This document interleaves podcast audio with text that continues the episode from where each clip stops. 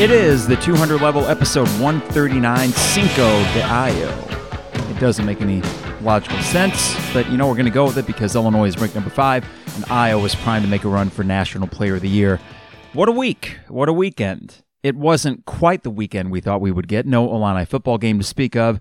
But of course, on Friday, we got the most thrilling Illini basketball game, far more thrilling than any of us would have wanted it to be. And the biggest reason, well, a couple reasons, of course, why I didn't want them to lose that game. One, it would have been a bad loss. But two, I wanted this right here this feeling of what it would be like to get ready for a top five matchup Illinois basketball versus another really good non conference opponent. Something that became so commonplace for Illini fans in the early part of the 2000s, but really in the last 15 years has been non existent. Well, here we go. We get the national spotlight Wednesday night, 9 o'clock. Nothing else big or even remotely close to the stature of this game is going to be going on on ESPN, ESPN2. We will be the show. Illinois basketball will be on millions of TVs, I assume, in this country on Wednesday night with an opportunity to get the biggest win in this program's history since. And again, fill in the blank, we'd have to go back pretty far because all those fun wins that we had last year in the Big Ten, it wasn't against number two in the nation. None of those were wins that would announce your arrival back on the national stage to the degree that this win against Baylor would. I don't know if I expect it. I think Vegas has it as a seven point spread. Of course, we can't bet on it in the state of Illinois, so I can't tell you for sure if that's moved or not, but it seems about right. It seems about right for a Baylor team that is super loaded with veterans, especially in the backcourt, and an Illinois team that outside of Ayo has been somewhat inconsistent with the supporting cast, other than those named Da'Monte, who, by the way, what a fantastic start to the season for him. But all that said, you know that if Wednesday night the best Illinois team shows up, and Kofi looks like 2019 2020 Kofi. Go back to February and March, what he was doing. If Adam Miller can look like he did against North Carolina A&T, if Trent offensively is doing what he did against Chicago State, and then you get some supporting help from Andre Curbelo, from Georgie down low for about 15 minutes. I don't think you want much more than that. And Jacob Grandison, maybe some valuable minutes from him. I'm not sure, but you have enough. You have enough to win. It's going to take your A game. Anything short of that, I don't think you beat this Baylor team. But isn't it nice to just be in this position where we get a few days to bask in the glow of a top five ranking and know that even if you lose to Baylor, you aren't going to take that much of a hit? Outside of a blowout, let's say Baylor just outclasses you. And you know what? That is a possibility. That is the only negative outcome that could come from this Wednesday night's game. Is Baylor just kicking your butt and making you look like you're a pretender? And then we flounder in the top 15 until we get some key Big Ten wins. I don't know. But I would much prefer to be in the top five the rest of the year. I'm getting greedy because we don't know, for one, how many interruptions we'll have this season. And for another, and we'll get to this later in the podcast, as far as recruiting's going, I don't know the next time Illinois is going to have this collection of talent on the roster. I hate to say that. I was hoping for more kind of sustainability and that is kind of in question right now. But the good news is the roster that you have right now is loaded. You got one of the best players in college basketball, and I would argue the front runner for National Player of the Year. Ayo's not going to have many, if any, performances this year that leave you wanting. And because more often than not, you're going to have the best player on the court at any given time, you got a shot. That's what I love about basketball. You don't need the huge, massive rebuilds that you do for football programs. You get a few studs and you're on your way. And Ayo may be one of the best basketball players we've had ever when all's said and done. It's been a long time since we've seen someone make it look this easy. You'd have to go back to Deron. I love D Brown, but it wasn't always a situation where you'd see D on the court and think, man, the game just looks slow and easy for D. He was always running at such a high motor. Deron, though, that junior year for Deron Williams, he just was in command all the time. And it never looked like Deron was really having to hustle or or hit the turbo button. He was just kind of doing his thing and making everyone else look kind of silly. His opponents, I should say. Ayo the same thing. And I know it's three games against not the best competition in the world, but does he not look fantastic? And that's going to continue. So there is a reason to be excited, reason to be optimistic, despite what happened Friday against Ohio. I think we'll find out rather quickly Wednesday night that Friday was an aberration, at least in terms of the lack of urgency that you played with. Hopefully, that was the wake up call. and you got to think that against Baylor and against Duke, against the likes of those teams, flat performances won't be the concern. You got concerns on this roster. You got holes. You have areas that you're going to struggle depending on the matchup, but at the end of the day, I think that lifeless kind of performance we saw Friday, that was a one time deal, at least until you play, I don't know, what, Tennessee Martin next Saturday, sandwiched in between Baylor and Duke, or whoever they play Saturday or Sunday. I guess that's TBD.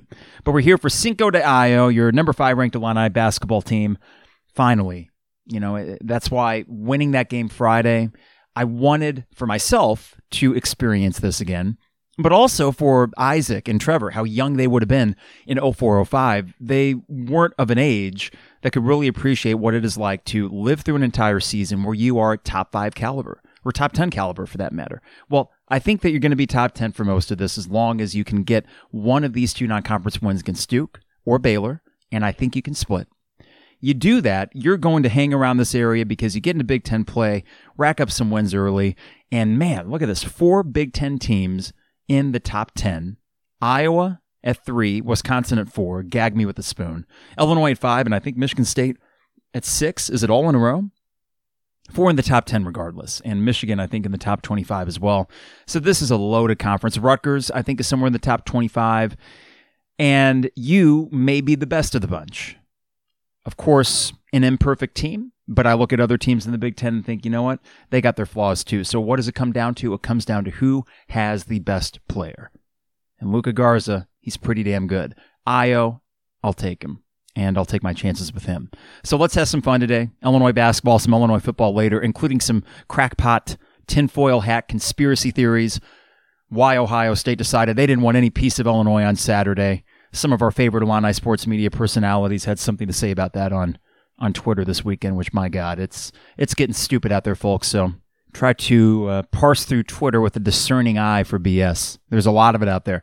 Before we get started, the 200 level is brought to you by DP Dough online at dpdough.com. Use coupon code Mike for $5 calzones, $6 premium and construction zones online at dpdough.com. They deliver anywhere in Champaign Urbana, so you can stay home, you can stay safe, and now that we're basically in December, you can stay warm along with your calzone. It'll be piping hot when they bring it to you. dpdough.com for all the best deals and prices. dpdough.com. Fourth and Kirby online at fourthandkirby.com. I got my new Illini basketball swag. It is a navy crewneck sweatshirt with the orange Illinois script font. It is the most comfortable sweatshirt I have. It fits great and it's a great price. And it's one of those things that if you're looking for Christmas presents for your Illini fan in your life, go to fourthandkirby.com and use coupon code 200level for 10% off your order. That's fourthandkirby.com. Finally, State Farm agent Brian Hanson online at brianismyguide.com. For life, auto, home, business renters, you name it, Brian and his staff will help you out. They helped us out with homeowners and auto, a great bundle.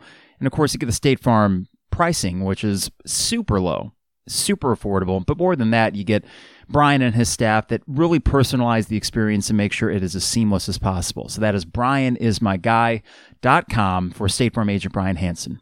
Illini Inquirer, you can listen to the Mondays with Mike podcast. I know we're double dipping on this Monday. That came out a couple hours ago, and this one's coming out on Monday, late afternoon, evening. And then the Champagne Showers Podcast Network, and you can follow Champagne Showers on Twitter at 217 Showers. Before we get rolling uh, with all the Illini basketball and football talk, a quick reminder ratings and reviews, they help us out. We've gotten a lot of really uh, kind words of feedback, and they don't need to be kind, though. I don't want you to think that you need to leave a kind note. You could leave a nasty, mean spirited note on Apple Podcast. I don't care. But what really helps us out is getting those ratings and reviews in, and it helps spread the word by letting us move up the charts, so to speak, when someone types in Illini on Apple Podcast we're kind of moving up those chains there. So, uh, moving up the chains. Why do I keep saying that? It's moving the chains for a first down. We're moving up the charts on Apple Podcasts. So, to do that, again, rate, review us, however you want to rate or review us. And that just uh, makes us a little bit more top of mind for people that maybe have not listened to the 200 level. Hey, and if you want to do us a solid, let the Illini fan in your life know hey, there's this podcast, the 200 level. Check it out. I think they'll like it. Maybe. And if they don't, they can find there's there's umpteen options out there. We got Deon Thomas as a new podcast. I think Mikey Dudek has one. The guys at Illini board or with Robert Rosenthal, they got a new one. Jeremy has one. tons of options. So thank you for letting the 200 level be part of your Illini sports media rotation. We appreciate it. Let's start with Illini basketball, the week that was and the week that's coming up. Last week, 3 0. That's the good news. Ayo looked every bit as good as we hoped for, if not better. We had high expectations for Ayo, but he is playing at a different level right now. And I mentioned this in the opening segment. He's he's making it look easy. It doesn't look like he's laboring out there. He's getting to the rim at will. Of course, he considered the opponent, but I have no doubt that he's going to be doing the same thing against upper echelon teams in the Big Ten. I think we're going to see it Wednesday night, and he'll be able to get his. And this year, getting his is somewhere along the lines of 20 points, six boards, five, six assists. He's doing it all. And if we did see one bit of concern, it was against Ohio it felt like he had to take on the role of hero ball a bit. But what I was encouraged by at the end of the Ohio game is Ayo was still doing his thing, of course.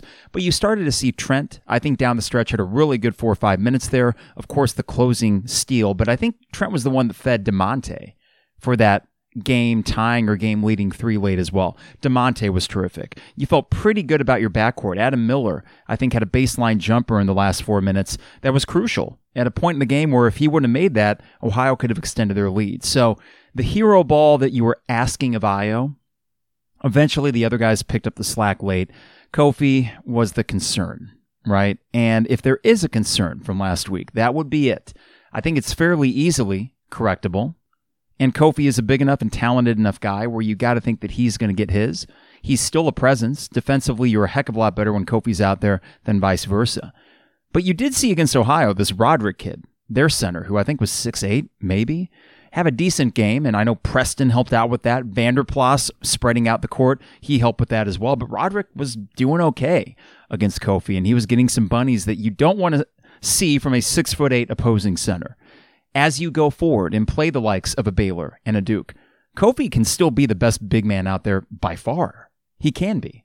And I'm excited to see how he responds to this level of competition. It may be a case. Imagine if you were seven foot one, seven foot two. You got the size and athleticism of Kofi, and you're playing North Carolina A&T, Chicago State, Ohio. And you look across at you and you see the other center. Come on, give me a break. It, it, reminds me back in Little League, we played the All Stars from Fisher. Now, Fisher's a great community, but I don't know what it was. All these guys from Fisher, I think they might have been a year younger than most of the guys on our Little League team. And they looked small, and we thought, give me a break. These guys aren't anything. They 10 run ruled us in three innings.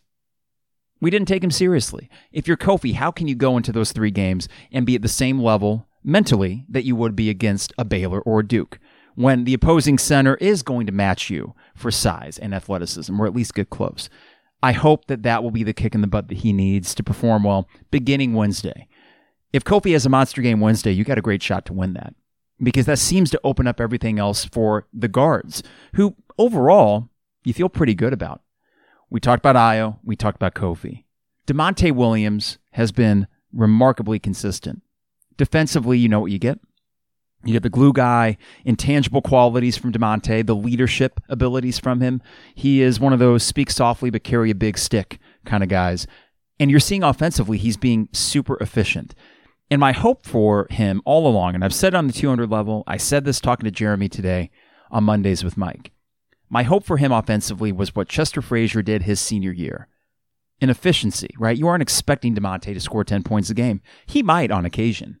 But for the seven, eight points a game that he does have, you hope that he is efficient from the field. He has been so far, making two to three threes a game.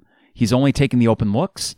He is someone that defenses have to account for, and that makes him all the more valuable. Love Da'Monte. It's crazy to think that a year ago, and even less than a year ago, it was into the January, early February part of that Big Ten schedule, leading up to that Maryland game at home, where Da'Monte was kind of a black hole on offense.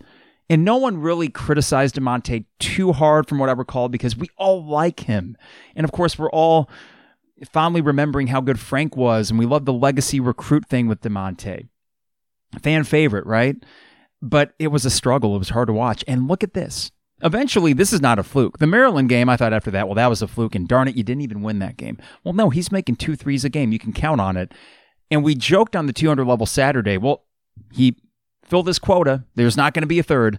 Well, there was a third, and it was the biggest shot of the game outside of Ayo taking it to the rim, getting fouled, and getting you the lead. So Da'Monte has been fantastic.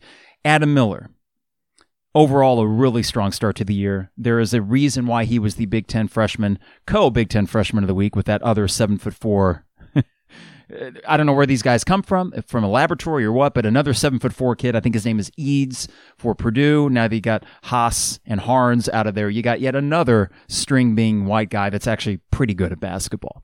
But co Big Ten freshman of the week or co freshman of the week, how do you say that? For Adam Miller, who looks the part there is a polish to his game that you don't normally see from freshmen, even going back to Ayo's freshman year. Ayo wasn't doing that in his first three games. Yes, of course, consider the competition. But you look at Adam Miller and he looks ready to go. Wednesday, he's going to live for this thing. This this kid has swagger, and it is a quieter kind of swagger than maybe an Ayo. He is not from the looks of it, at least much of a trash talk or anything like that, but he does carry himself with a confidence that belies his age. 18 years old, right? And this is what you get from a kid that played at Morgan Park and played with one of the better teams in the state of Illinois and is somewhat a legacy recruit of his own, you can consider the Peoria connection and the Morgan Park connection and here he comes. And this is so reminiscent of back in the late 90s when he had the Frank, Serge, Marcus Griffin run, when guys would come in here and you knew from the get go that they were just going to be good. You were so excited to get them in because there wasn't going to be much of a transition period. I think that's going to be the case for Adam Miller. Defensively, looked pretty good. Offensively, in spurts, looked unbelievable. We saw a little bit of inconsistency within those three games, but I think you can count on him being your third leading scorer outside of Ayo and Kofi. This is assuming Kofi gets his 15, 16 a night, which you got to hope. But Adam Miller, let's say he averages 13, 14 points a game, which would not surprise me. I think that you're looking at some nights where he's dropping just like game one, 28 points. And you get a heater from him like that against Baylor. Why not? So then that leaves the other guys. Trent, defensively, really like what you see he had some big moments late in that game against Ohio that helped you win it. And I think that what we may have to accept with Trent this year is not a phenomenal offensive performance. I know it's only three games in, but I was kind of hoping, and I said this on Ian Gold's podcast last week, that he would be the third leading scorer. I think the safer bet is probably Adam Miller. But that's not to say that Trent isn't going to find consistency in other ways. He looks to be the primary ball handler, especially early in games. He is kind of playing point guard as Ayo and Adam will play off the ball in those half court sets. Defensively, disruptive as all get out. And that's what you can count on with Trent, and that's big. If he can get three threes in a game, and that's doable for him, right? Again, you just up that percentage, that winning percentage that much more the chances of beating Baylor if Trent can go out there and knock down three threes. If Adam Miller can be on like he was in games one and two of that three game stretch offensively. And then you know what you get from Ayo and hopefully Kofi, and then Da'Monte, who feels like a given. That's a great starting lineup. I really like that starting lineup, despite the lack of size at your four when you have Da'Monte playing potentially a stretch four. Full disclosure, I don't know Baylor's roster all that well, apart from the fact that they have a lot of good guards. Is there a stretch four that's going to give you problems like Vander Plas? And I'm only saying that half tongue in cheek because Vander Plas was a decent enough player. I don't know if he's all MAC or anything like that, but he seems to be the antidote for this Illinois team. If you got a really good version of Vander Plas and you play that team in March, who's guarding him? Because Da'Monte, try as he might, he's still going to be giving up four or five inches to a guy like that. So this leaves the questions. What questions remain with this roster? I love Andre Curbelo, but he's going to make you pull your hair out sometimes this year. I knew that he would be an aggressive player, and I should have factored that into, well, he's probably going to be turning the ball over quite a bit, and he will be. There's no doubt. His assist to turnover ratio as a freshman is going to leave you wanting. But when he's on, that's a dangerous player to have as part of your rotation. And it looks like he's going to be good to go on Wednesday night, despite that ankle injury, which fortunately did not seem to be a huge deal for him. I think he came back into that game anyway. So we'll see with Andre Curbelo. The good thing is that you don't need to put too much of an onus on him early. I thought he would play a bigger role at point guard, but when you have Trent doing a pretty good job uh, ball handling, and then you have Ayo kind of taking over as we get in the second half, I think you'll be okay. Jacob Grandison, that's a wild card there where after game one, I would have said, well, look at this 10 points. I think it was seven or eight rebounds. He's got the size, he's got the versatility, he moves well. This is what we were missing because we aren't probably going to get Hutcherson anytime soon. He goes to see a back specialist. So it really comes down to Grandison between these two transfers in being an impact on the wing. And we didn't see much of him against Ohio, and he wasn't a factor when he was out there. Can you count on him for much more than spot minutes at this point? I don't think so. And you got to hope that whatever you get from him is merely a bonus. And will Brad Underwood, against the likes of a Baylor, trust him for 10, 12 minutes in a game? I don't know. We'll find out soon enough. I, I wish you could because you are not asking him to be a starter or primary anything. You're really asking him to go out there, use his length, use that athleticism to be disruptive on defense, and maybe knock down a shot or two. I hope he can do that as the season wears on uh, at a consistent level. I'm just not counting on that Wednesday night. And Georgie is the wild card here among many wild. I, have said wild card probably three or four times already, but Georgie, to my eye, was looking good all things considered, up through the first 10 minutes of that Ohio game, he was looking good. And then you break down the plus minus, which is an imperfect stat. I think he was negative 10 for the Ohio game. You know defensively that sometimes he loses a guy, even though I think when he was out there with Kofi, he helped out on a few possessions defensively. And I thought, well, okay, we're seeing Georgie just kind of play within his own and not try to do too much. I know that he is going to be a liability depending on the matchup. I can't trust him either you know, it, it, there's still that PTSD, for lack of a better term, from last year when he struggled mightily in the Big Ten schedule. And is that going to be the problem, be the bugaboo again when you play better teams? We'll find out again on Wednesday. But I do like the fact that you were not asking him to do too much. And as he gradually moves towards just simply a backup center role, and maybe, what were they? Uh, him and Kofi were out on, on the court together maybe five or six minutes in that Ohio game. We'll find out if that chemistry ever develops, but at a minimum, you could do worse for a backup center. You could. But that's your rotation, right? Coleman Hawkins, maybe a project. I would love for him to just be the energy guy coming off the bench, and he might turn into that. We're only three games in. Apart from maybe some spot minutes for Hamlin at center, that's your rotation. Eight guys. And you know what? You don't need more than that. You don't. I wish that you could say, well, Hutcherson's going to come in and be a be an impact guy for you this year, but I don't think you can. If you've seen a back specialist, knowing how those things can linger, you can't count on that. And same with uh, BBV, another wing that you would like to see, probably not going to be a factor. Zach Griffith, he got some PT for you in those three games. I don't know about that. Brandon Lieb, same thing. That's your rotation, and you can go with that. You can go with that, especially in a year where are you going to play all 26 games anyway? Are there going to be games that you don't end up playing? Postponements that turn into cancellations. This is not going to be the same workload that we would normally be accustomed to in a season like this. And for the guys that are in your rotation, the heavy minutes guys, they've been around before. Apart from Adam Miller and apart from Andre Curbelo, but the veterans, so to speak, Ayo, Kofi, Da'Monte, Trent, they know what big minutes are like, and you're asking them to do that again. Some of the best teams in Illinois basketball history, you look back to the Flying Illini, the depth in the bench, what was that? Marcus Liberty, PJ Bowman, Mark Smith. Basically, three guys off the bench that played quite a bit. I think that was it. I was not really alive, apart from the VHS tapes I watched years later, to know that team and that rotation. 83 84, what was the depth like on that team? Great starting five. What was it? Efrem Winters, Bruce Douglas, Anthony Welch, Doug Altenberger, uh, forgetting somebody else there. I don't know. Did they go more than eight, eight deep? 0405. Seven, eight deep max. I think your eighth guy was what? Nick Smith, Rich McBride, and Jack Ingram. They got most of the playing time. So, eight man rotation. That's what you're looking at. And there's a clarity to that. Of course, I wish that we had Alan Griffin. That would be a big help. But I do feel like the offensive production you get from, let's say, Adam Miller, an improved Trent, Da'Monte being more efficient, you would hope that would offset it and that maybe you can get some of that clarity in the rotation and on defense, guys knowing their roles, knowing their assignments, where the waters might get muddied a bit the longer or the larger rotation that you have. I'm trying to maybe find a silver lining in the fact that you are not going to be the deepest team in the Big Ten. But for the five that you send out and play the majority of the minutes for you, the openers and the closers, I like it. I really do like those five guys, despite the fact you don't really have a true four and you're relying on four guards that don't have great size. And then Kofi, really kind of counting on him to get going. So Wednesday night against Baylor is this opportunity that reminds me a lot of the early Bill Self era. And if you go back to Bill Self's first year, if I recall, they lost to Arizona in the Maui.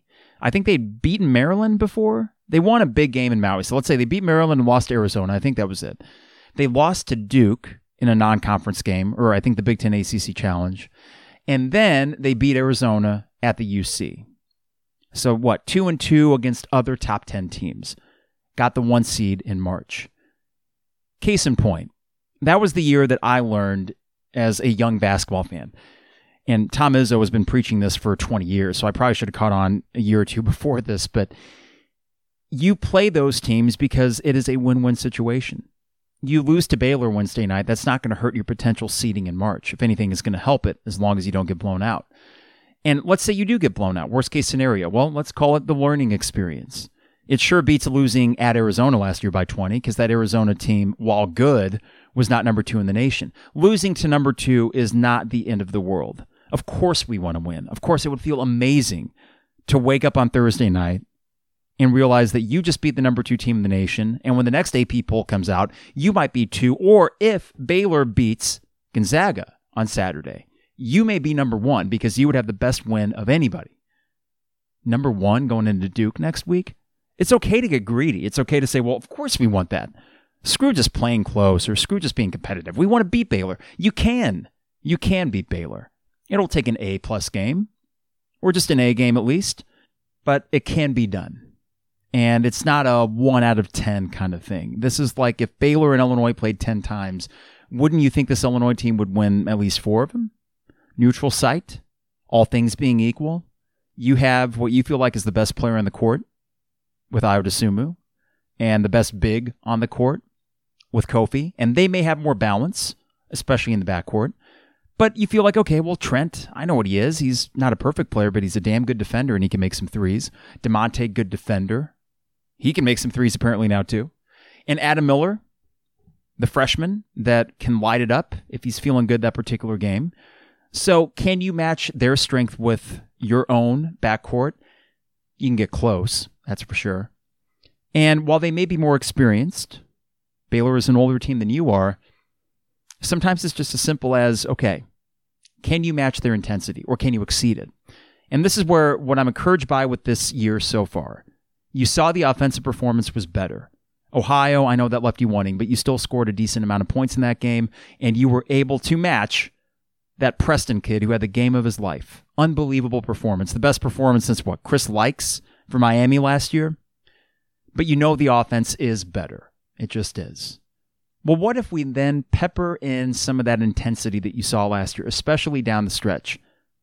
That team last year, the offense would go through extended stretches where they had a hard time scoring. But it was that toughness, and I hate to borrow a John Grossism, but toughness and togetherness that kept them in the game. They had a grit to them. I think this team still has that. They didn't really need to use it all that much, except for in crunch time against Ohio. So the hope is that those last five minutes in that game, where you had to really gut it out despite not having it, is a reminder to this team that when it comes down to it, they can keep themselves in almost any game and not get blown out because they do have toughness. They didn't really have it last November or December. It was something that they kind of learned throughout last year. Andres Feliz was a big factor in that, and hopefully that kind of got passed down to these other guys now that Feliz is no longer here. But it is something that you mix that, you couple that with an offense that should be able to be far more efficient from three. And then maybe Kofi comes out looking like the energetic Kofi that we saw for the most of February and March last year. Yeah, it can happen. Am I counting on it? No, I'm not. I maybe I'm just trying to maybe uh, protect myself from a seven, eight point loss to Baylor, where you think, ah, that, that kind of stinks. And maybe we're more like ninth or 10th in the country than five. I don't know if this Illinois team is necessarily the number five team in the country. They avoided the bad loss on Friday. There were other teams in the top 10 that did not avoid a bad loss last week. That's also another indication why, in this college basketball landscape, it is different than even 20 years ago when you would play the scrub teams in November, December, and you never had to worry about losing to them. The parity in the game now is far more widespread than it was 20 years ago. This is how it is. You know, if you play a MAC team that's projected to finish in the top three or four of their conference. Well, guess what? That team could very well be the 12 or 13 seed in the tournament in March that pulls off the upset. Oh, this Ohio team could be that. And I'm not just saying that to cover the fact that Illinois played a fairly lethargic game on Friday. That that is a problem outside of how good Ohio was. But yeah, those things happen. Happened to Virginia. It damn near happened to Michigan last night against Oakland at home, and it took overtime. And I'd have to check KenPom to see where Oakland is in relation to Ohio, but I get the feeling that would have been a worse loss for Michigan than Ohio would have been for Illinois. But you escaped. And it is kind of just about surviving, right? In this year more than ever, the games that you do play, just get the win. You don't really need style points.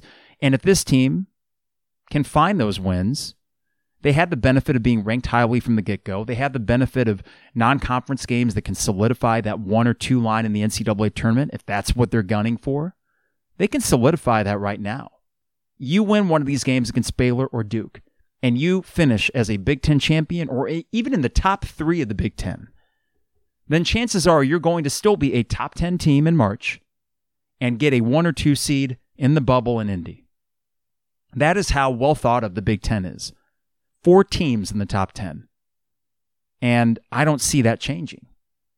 I see all those teams stacking up wins, and then eventually one of them will, you know, when the dust all settles, they'll emerge as the one team at the top of the Big Ten. Or we're going to get a situation like, I think, 2002, when Illinois shared it with three other teams, maybe Michigan State, Wisconsin, somebody else. You could have a four way tie for first in the Big Ten between Illinois, Wisconsin, Iowa, Michigan State. Wouldn't it all surprise me? And let's not count out Rutgers either if they are able to stay healthy. I'm not sure what happened to Geo Baker the first week, if he's good or not. That's a good conference. So this is a game where as we settle in for the 200 level on on Wednesday night, it's a nine o'clock start, so we'll start around 10 o'clock and that's that's late night for Mr. Carpenter. I already told the kids that on Thursday I'm going to be sucking down coffee and I may not be in my A game, regardless of if it's a win or a loss. If it's a win, I'm not going to bed until like one o'clock. I'm celebrating. That's history. Uh, even for me, someone that lived through the Bill Self and the early Bruce Weber years, a top five win is something that you need to cherish, and I am more than prepared to do that late Wednesday night, early Thursday morning if it comes down to it. We, of course, will be here on the 200 level, another post game podcast, second half post game podcast Wednesday night. So be on the lookout for that. I know Isaac and Trevor will be here for sure. Maybe Harry because it is a big game. He's more of a football guy. And if he can, if his schedule allows, Harry will be back with us on Saturday for a 2.30 kick, Illinois, Iowa. Oddly, kind of a big game you could say that it is the difference between a good and a not so good season because if you beat Iowa, you're going to get your third Big Ten win. You will set yourself up to be in a good position, I think, to get a fourth Big Ten win, depending on who the Big Ten East team is. And then, as we saw Saturday against Michigan State, Northwestern is, in fact, beatable. Now, do I expect Lovie to finally beat Pat Fitzgerald? Well, history wouldn't suggest that that's going to happen, but at least it's possible. Saturday with the Ohio State game that wasn't, I need to be honest with you. I I was mildly excited for it. And then all the news came down Friday. It kind of trickled in. I have a really good friend whose dad had passed away, and we did this Zoom memorial, as you would do in 2020. We did that Friday evening, and it was a great, great remembrance. And my mindset was not anywhere near Illinois football when all that news started to come out. So when it did, and when I kind of processed it, I thought, you know, it stinks. But then on the other hand, it's a beautiful Saturday, and I don't need to delegate three and a half hours to what would likely have been, if we're being honest, likely would have been another disappointing effort against a really good Ohio State team, regardless of which Ohio State guys did not play because of testing positive for COVID. And for all we know, maybe it was Justin Fields. Maybe it was some of their studs that got it. And that partially made the decision for the Buckeyes. But I say all that, and that's a little bit tinfoil hatty. It's a little conspiracy theory like, which 2020's been full of them from the very top. QAnon, that's a thing now. And it seems like, unfortunately, a certain section of the Illini sports media sphere have gravitated towards that as well. So on Saturday night, as college football's lamest Saturday in some time was coming to its conclusion, there was a discussion on Twitter. I say discussion. I mean, these things devolve so quickly beyond the point of an actual constructive dialogue. On Saturday night between Jacob Ryek or Ryek Rajic and Jacob, I apologize for not getting your last name correct, but Jacob was uh, someone that you might have seen on Illini basketball and Illini volleyball telecast. He wore an orange blazer and is kind of a super fan, and he's found a good niche for himself on Twitter and a nice follow. Seems like a nice kid. I say kid, even though he's a college grad. But Jacob had gotten into a discussion with Dave Wischnowsky. You may remember Dave. And let me preface this by saying the interactions I had with Dave personally, like uh, Dave came in person to one of our college game day lives. He was on 93.5 quite a bit back in the day. Always nice and congenial, so there was no personal beef, but over the years, there's been kind of a trumble, troubling tendency, I believe, on his part to kind of go with the low hanging fruit of Illini sports dialogue, whether that be the oft used chief topic, which is just exhausting, and I don't, I could give a crap about Chief Illiniwek at th- this point. Or in this case, a new conspiracy theory that was floated about, not solely by Dave, but other Illini fans as well, that Ohio State forfeited this game. It's not a postponement, it's not a cancellation. This should be a forfeiture. Why? Well, technically, they did not hit the percentage that the Big Ten had established um, for too many positive cases. What is that? Seven and a half percent, something like that. Gene Smith, the Ohio State athletic director, came out on Saturday and said, Could we have played? Yes. Should we have? No. And the way I read it is they had a lot of positive cases, or at least a decent handful of them. They couldn't guarantee that other guys weren't positive, even if they hadn't yet tested positive, and they decided they were going to bow out. That's how I read it. Maybe I'm being naive. But the way that Dave and some other people read that was, well, they didn't want to come in here to Illinois. They figured we're going to set this out a week. We'll get back next week against Michigan State. That people actually thought that maybe Ohio State said, eh, we don't want any piece of this Illinois team if we got X amount of guys out. Now, let's take that on its face for how ridiculous that is. I think Ohio State would have gladly come in here, even if 10 guys, 12 guys, 15, whatever, were not able to play because that team is so stocked with four and five star talent that they should have been able to come in here and beat you anyways, with Ryan Day coaching or not. He wouldn't have been. It would have been Larry Johnson, who I believe was the former offensive coordinator for Penn State or D coordinator, one of the two. He would have been the interim head coach for that day. So I don't buy this notion that Ohio State didn't want to come in and play Illinois. Certainly, it would have been a tougher task for them if there were a bunch of guys out, but not an impossible one. But let's keep it really simple. Ohio State's sole purpose this year to get Big Ten football back was so they could be in the football playoff. By not playing that game against Illinois, they have no margin for error. Michigan State this coming weekend, they need to play that game. And then next week, they need to play Michigan. Well, guess what? Michigan shut down their football activities today. I'm not sure if it's because of COVID or just because they suck so bad and they're kind of done with it, but they shut it down. So now Ohio State is looking down the barrel of a wasted season where they will not be eligible for first the Big Ten title game and then secondly the football playoff. And all they had to do, regardless of how many guys were out and if they were good players or not, all they had to do was come down and get a win against this Lovie Smith coached Illinois team. And you're telling me that they forfeited? No. Let's take it one step beyond that as well. We are in the middle of a global pandemic. Duh. 2020 will always be remembered as the year of COVID. 260,000 plus people dead in this country. And to even be broaching this discussion without acknowledging the fact that there is going to be inherently a lot of uncertainty and a lot of postponements and all this sort of stuff is willfully ignorant, whether that be Dave or any other Illini fan that's perpetuating garbage like this. It's easy for me to say because I'm not as emotionally invested in Illinois football as others may be. I wasn't as disappointed as others that Illinois didn't get the chance to get their ass kicked by Ohio State. I mean, my Saturday was just as fine without it. If it would have been a big Illinois basketball game, I would have been bummed. But even in that case, even in that case where I would be more emotionally invested in it, I would recognize that these things are bound to happen. And it just doesn't pass the sniff test to say that Ohio State said, you know what? Despite the fact this is really going to put us up against it with the football playoff, uh, we're just too scared to go in and play the Fighting Illini. Nah, that's not that's not what it is. Logically, that does that doesn't make sense. It's one of those things where you know to call out individuals that are kind of perpetuating this nonsense. again, as I preface, not trying to make it personal, but trying to go after the ideas. I'm going after the ideas, not the person here. That was kind of thrown back in my face last year when, after the Illinois Michigan State game, Dave had tweeted out, Hey, you Lovie haters, you owe Lovie an apology, write him a letter. And I called him out for what I thought was a ridiculous tweet. Regardless of how great of a win that was, it was just a stupid tweet, and I stand by that. Going after the idea. Of course, it's going to be interpreted as going after the person as well.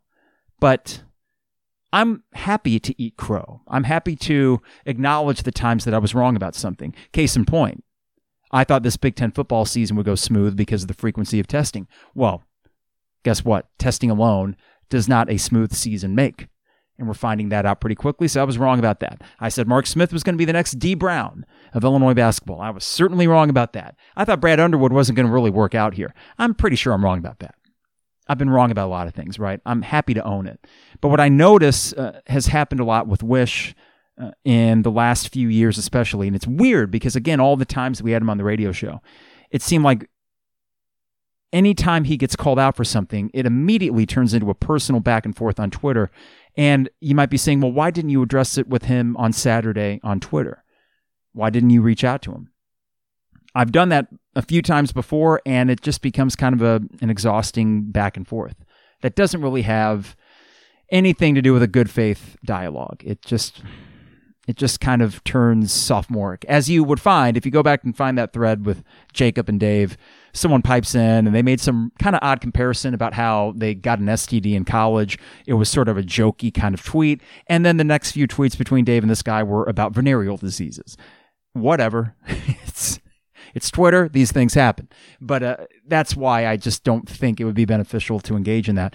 And it is more than Dave, far more than just him. Many more people are kind of taking this approach that, you know, Illinois football somehow got screwed on Saturday. Well, guess what? We're all getting screwed. Sports fans are getting screwed. And that you look at other countries, they're able to get these games in and not have as many postponements. Why? Well, maybe because they don't have 260,000 dead and there aren't 200,000 new cases every day. That might be the biggest reason why. So, all these discussions, all these, let's call them what they are, selfish desires to get all of these sports games in. And I certainly feel that way for Illinois basketball. Come hell or high water, get these games in. Of course, I want them to be healthy, but I want to be entertained. I want to see this top five Illini team as many times as I can this year. I acknowledge that's selfish. I do. But you also need to, on the other hand, acknowledge the fact that this is the situation we're living in, all of us in this country.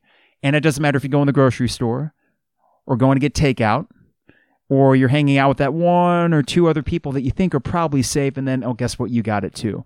I worry for the future of this basketball season. But more than that, there are far bigger fish to fry than just a game on a court or a football game against Ohio State on a random Saturday in Champaign. It just, to me, of course, it means something to us Illini fans to see these games and enjoy them and be entertained. But sometimes you need to put the selfish desires for your team to play aside and just recognize that, you know what, other things are going on.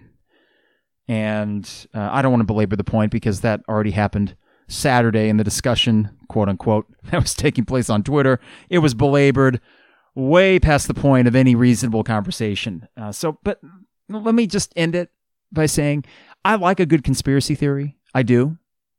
You know, Lee Harvey Oswald, probably not a lone gunman. That's a fun conspiracy theory. I enjoy reading JFK assassination conspiracy theories. I even enjoy the conspiracy theory that the moon landing was faked and that Stanley Kubrick shot it himself. And this was after NASA saw how good of a job he did on 2001 A Space Odyssey. Love it. It's fun to read.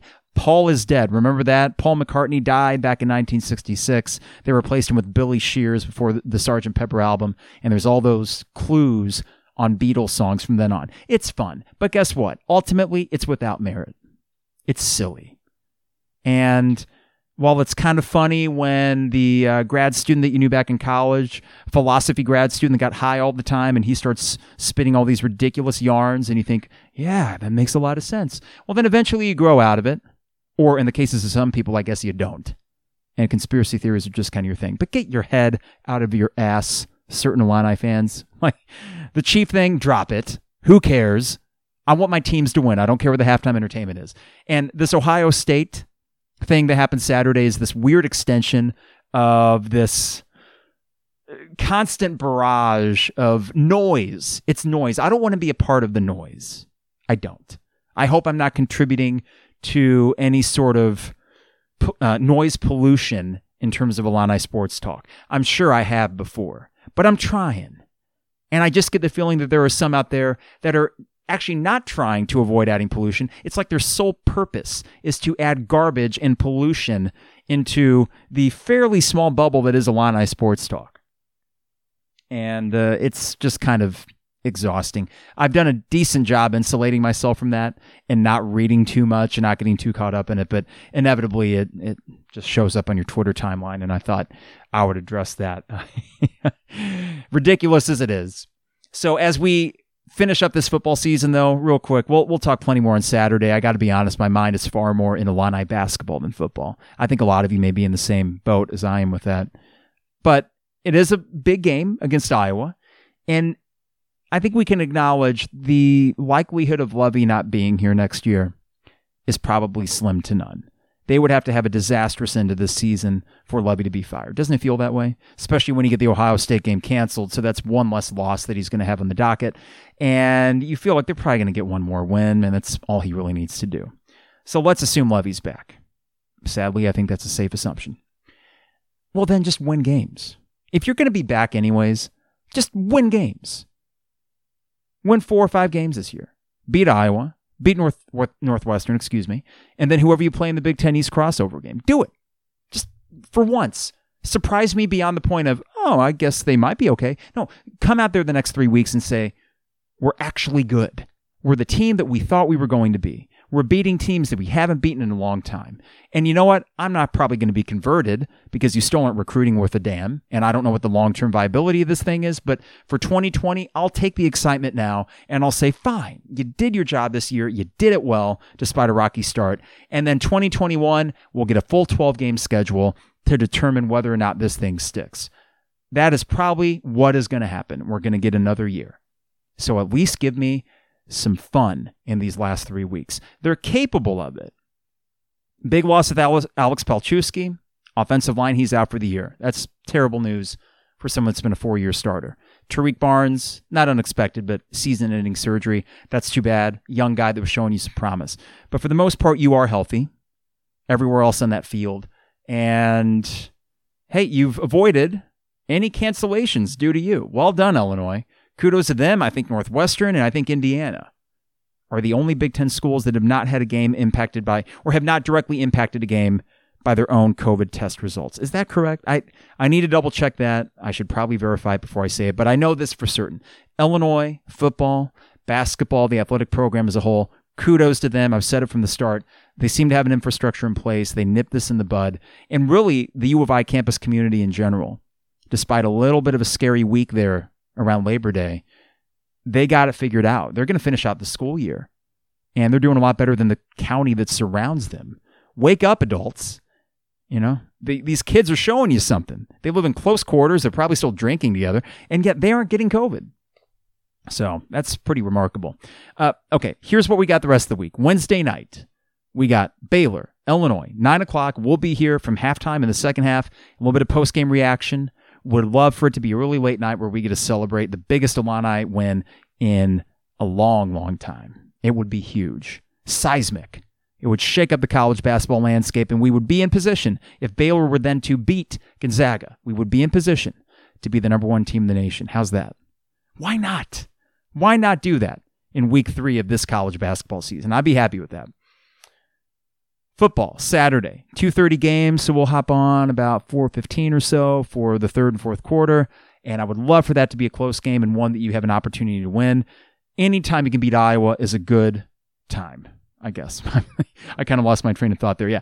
Anytime you beat them, for me, any one of those is pretty memorable. I go back to 99, the Neil Rackers game up in Iowa City. 2000, you smoked John Butcher in Iowa. I think that was Kirk Ferentz's second year or first year, one of the two. It was early in the Ferentz era.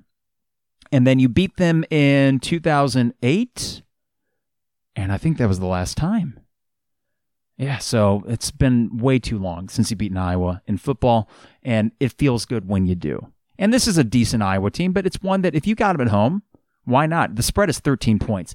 If you lose by 13, 14 points, that's a problem, right? This is a veteran Illinois team. They should figure out finally how to win some games like this. So get it done, Lovie. I'm almost angrily rooting for you. I'm angrily, intensely rooting for you to just figure it out because clearly we aren't going to make a coaching change. So give me something I can hold on to next year, okay? Or going into next year. We'll have Isaac and Trevor for sure on Wednesday and for sure on Saturday. Hopefully, Harry on Saturday as well. A lot of fun doing these post game podcasts. Friday was way too close for comfort. If you wanted to relive those thrilling 20 minutes of basketball, and they were, I mean, it was pucker up time, that's for sure. Uh, you can do that. That was the last podcast, 138, 3 and oh, dear God. But for today, it's Cinco de Ayo, the fifth ranked basketball team in the nation. Soak it in, Illini fans. Wednesday, wear your Illini garb. Treat it like a big game day. I know we can't meet at Esquire, we can't meet at Huber's, or even at each other's houses to have the usual blow up that we would for a big Illini basketball game. But however you celebrate it with your friends and your family and your fellow Illini fans, whether you Zoom, kind of like we're going to do on Wednesday night, I tell you, it's fun. I've done the Zoom watch with friends before. You just have the computer off to the side, you're watching the game, you talk just like you would if you're in the room it'll do. It'll do for now. And then hopefully, somehow, some way, when they make the run in March in the bubble, maybe some return to normalcy, or at the very least, nice weather where we can have a party in the backyard as Illinois reaches the Final Four in Indianapolis. Dream big.